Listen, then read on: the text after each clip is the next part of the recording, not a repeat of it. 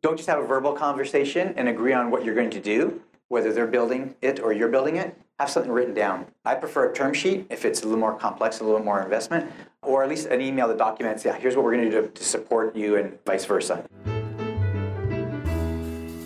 Welcome to SaaS Connect, the SaaS Partnership Podcast, brought to you by the Cloud Software Association. Thank you, as always, to our podcast producers, Content Allies. They help B2B companies like you launch revenue generating podcasts. They'll schedule interviews, produce the podcast, and promote it. Check them out at contentallies.com. Okay, I'm here to talk about the easiest subject on the planet building an integration partner program. It's so easy, you don't even need slides. And if you believe that, I could sell you some land up in the Arctic. It's actually really hard, and, and that's actually why I'm up here to talk. I've pretty much screwed up integration partners and alliances for 30 years, so I have a couple of screw ups to share with all of you today and maybe a couple of, of wins. But the, the purpose behind putting together these slides isn't so much to tell you, here's the plan, here's how it works, to give you some things to think about, some things that you may want to consider if you're either A, building a partner program, or B, you've got one and you're just trying to figure out how to optimize it, how to take it to the next stage. So some of the topics we're going to talk about are here. I'm going to start off probably the most important one, like why bother? It's hard, right? So first of all, how many people have a CEO that they get it, they love it, they give you the full support that you need, and their expectations are natural? You're a liar. You, you are the CEO, so that doesn't count, Jeff. Probably not, right? It took me three years of my four years at FreshBooks to get our CEO, Mike, to understand the importance of an API and having integration partners. And I'll explain why in a second. But it's really hard, number one. Some of the other things that are difficult, you may be facing this yourselves. Expectations internally aren't always realistic. Right? So, okay, you're going to build an integration partner, and by the way, you're going to drive $10 million in revenue, or you're going to drive 50% of our new acquisition. Go. Not necessarily realistic sometimes. It's not easy. You, I'll talk about the not easy. I got a couple slides just talk about how hard it is. It's a long-term play. It's not a short-term play. I don't know how many of you have come across. Okay, the next six months, I expect you to have 100 apps in your app marketplace, which you haven't built yet, and monetize it. Go. It takes time. It's a long-term play. It's not a short. It's not a sprint in a, a quarterly sprint or an OKR that you can just pass off to somebody. It's actually part of a long-term, multi-year strategy. So you need to have that kind of plan and buy-in. And then finally, it takes resources. So it's not one BD person or one product person that's putting this together. You actually need the organization behind you to do this successfully. And if you don't, you're going to fail, guaranteed. Been there a couple of times. So here's the other reason why you should bother. I'm going to share some numbers with you folks. FreshBooks has 120 different countries around the world, Canadian based out of Toronto. We've got about 12 million users around the world.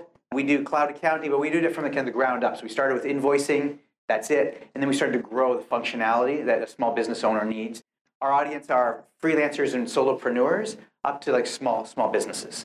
And our focus is the entrepreneur, whether it's the entrepreneur that runs that business or the entrepreneur that's on their own one of the key differences between us and like a QuickBooks, they do accounting for SMBs. They do the whole thing, they do it really well. But what they don't do really well is treat that entrepreneur with the needs that they have if they don't know accounting and they don't have a passion for accounting. That's what we do. So that's kind of our differentiator. Eh, we had a previous platform called FreshBooks. We now call it FreshBooks Classic. That we're, we've got and we got the new platform of FreshBooks. Here's some data that we had actually pulled. So we had OAuth reporting in Classic, and now we actually have the OAuth reporting, which I'll talk about in a second, in the new platform.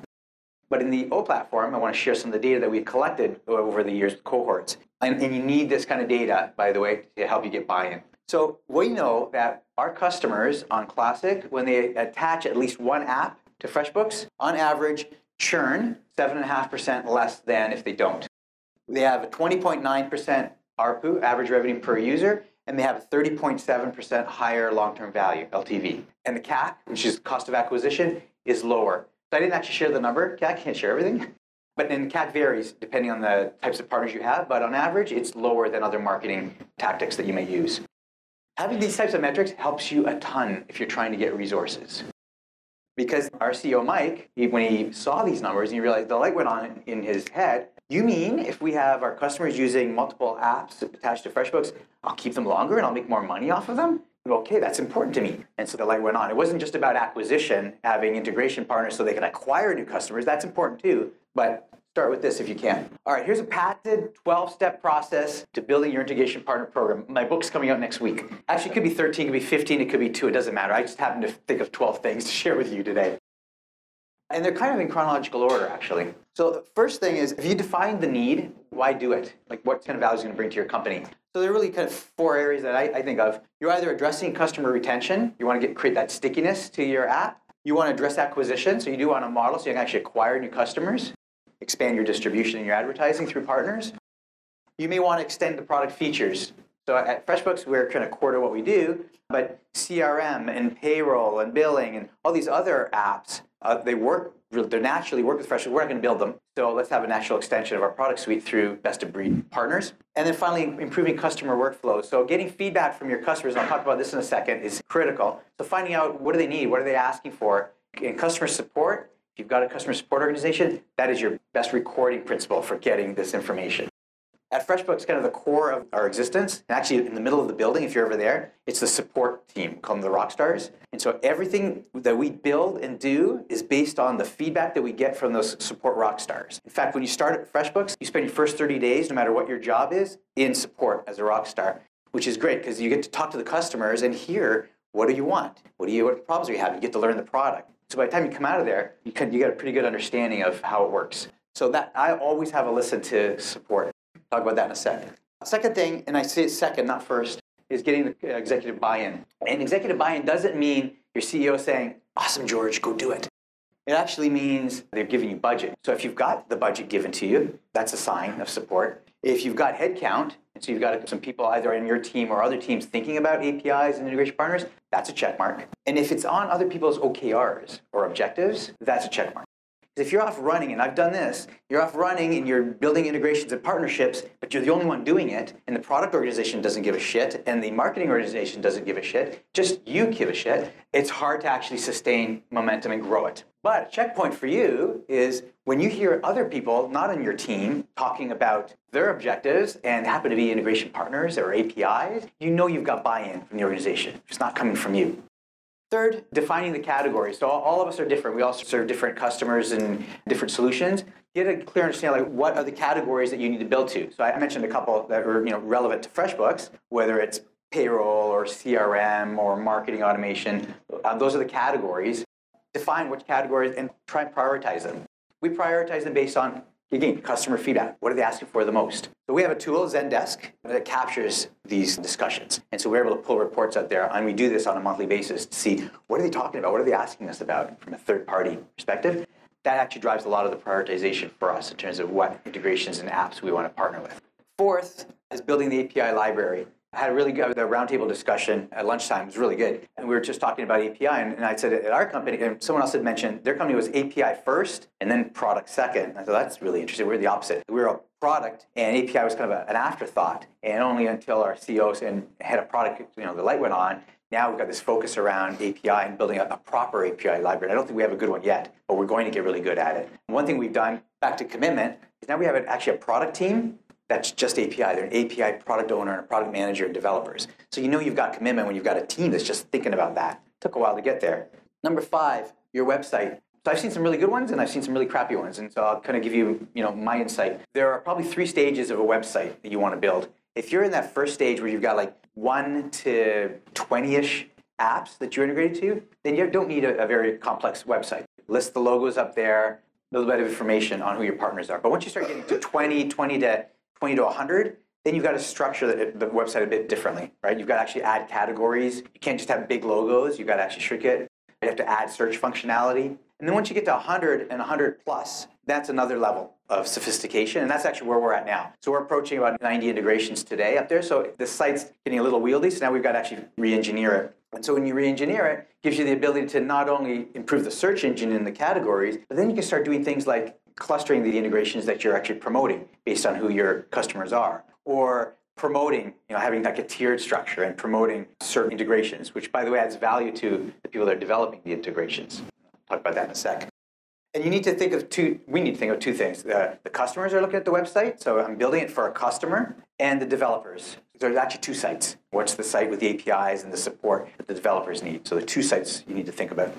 Driving the value prop for the developers, that's probably a topic on its own, and in fact, it has been, and it was a big topic at lunchtime for us. This is a, difficult one. How do you agree on what the value proposition is when you're talking to a particular partner? There's this tail. You've heard of like the long tail. There's a long tail, there's a mid tail, and there's actually a top tail when it comes to integration partnerships. The long tail are the developers and those small startup apps and smaller to mid-sized apps that they, they just they need to connect to your app. And so you got to make sure that you're providing lots of value add for them. So they're looking for access to your customers. We have 12 million users. They want access to our 12 million users. So getting them up on the website, the newsletter, the blog, that's important to them. Then you've got this, the top tail. These are the big companies like the Microsoft and the Google, and who say to you, "Hey, great, here's a program. Knock yourself out. You connect to it." And so you do it. And from a fresh perspective, I heard another presenter yesterday. There's there are one or two apps a year that we build at the top tail. These are the ones that the product team is actually running with it, and they build it. And then you've got the mid tail, which is probably the most complicated one. And most of us in our conversations this week are probably sitting in that mid tail. We're similar in size.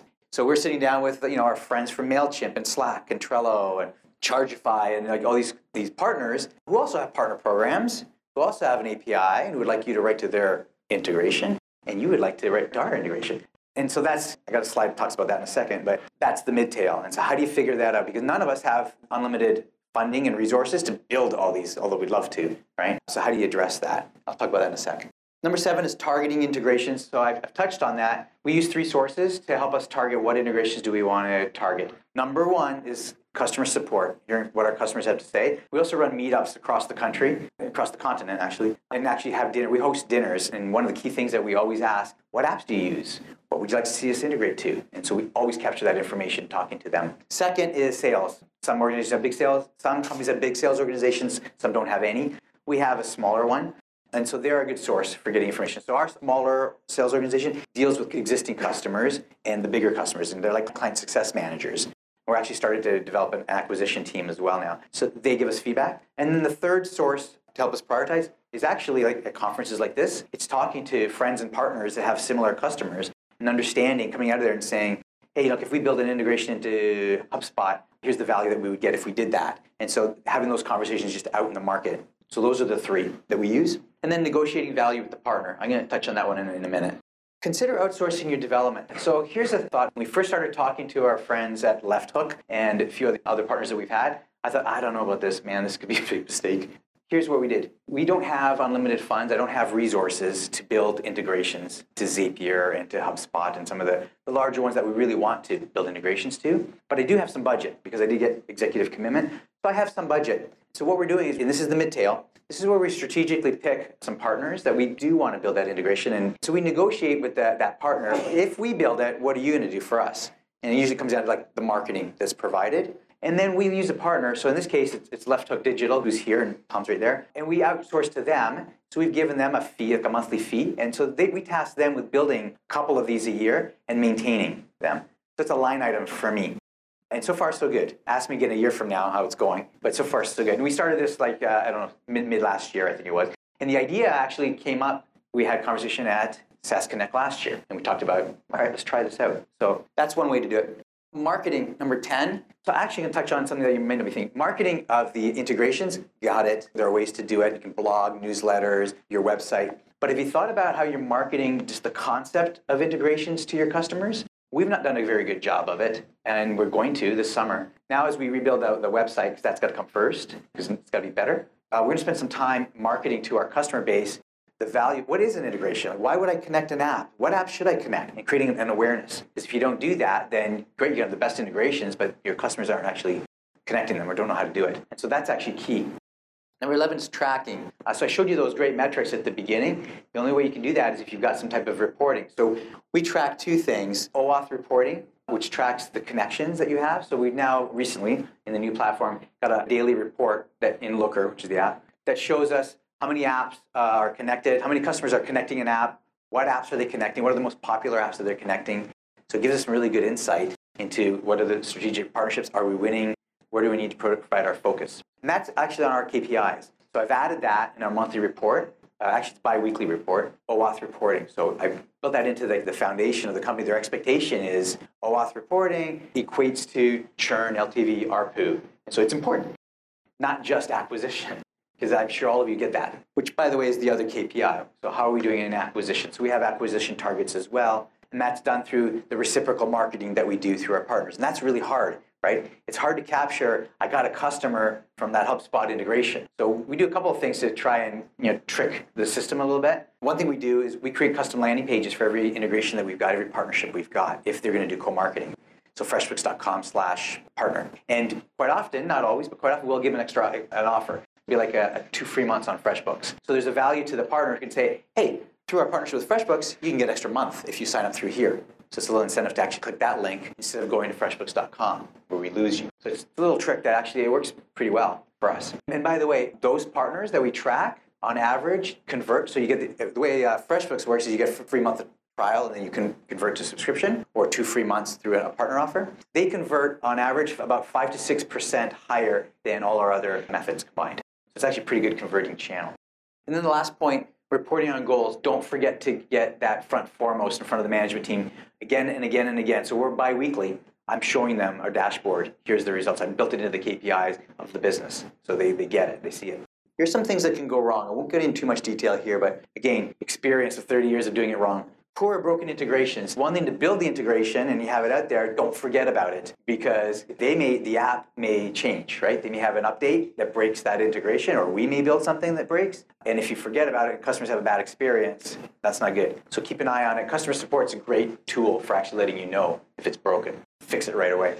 Number two, not showing a return on investment. So if you're just touting all the greatness of your partner integrations and your partners, but not actually showing that the data that matters to your CEO, your funding will decrease. Number three, the outdated website. It's very easy for that website to get outdated. And I mentioned the three kind of stages. Keep an eye on that and keep getting feedback from your customers. And then the fourth one is it's all give and no take. Uh, you can't build all the integrations or you can't keep asking for them to do all the work. You've got to have a fine balance of value prop. So sharing back data with your partners, hey, here's what we're seeing, here's the OAuth connections to your app, here's the acquisition we got from you, what's the acquisition that you've been getting from us. That's important because it not only builds good relations, but it helps you to make sure you got a fine balance of give and takes. That's a tough one. So here's some questions to ask yourself. And I'm sure if you're in this industry, you probably come across these quite often.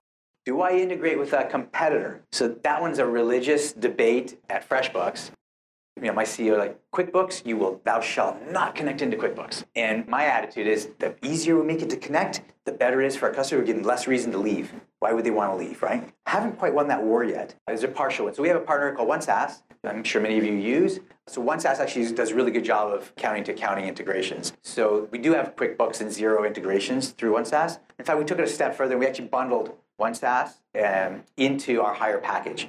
So if you're in the higher package, which our larger customers tend to go in, we give them the QuickBooks integration, we pay for it. So that's partial win for me. I'd like to give it to everybody. So something to consider. And quite often there's co-opetition. Like we don't compete directly with QuickBooks, they kind of play up market. But quite often there's co-opetition. So from Microsoft days, I lived this. I ran the partner program in Canada. And so I had a daily conversation with partners that say, what the hell did you build SharePoint for? I mean, I built a whole CMS solution on your Microsoft stack. All my customers are, you know, are reliant on my integration with Microsoft. Now you built SharePoint. Thanks a lot, Microsoft. But the answer was, look, you've got value functionality and kind of what you built.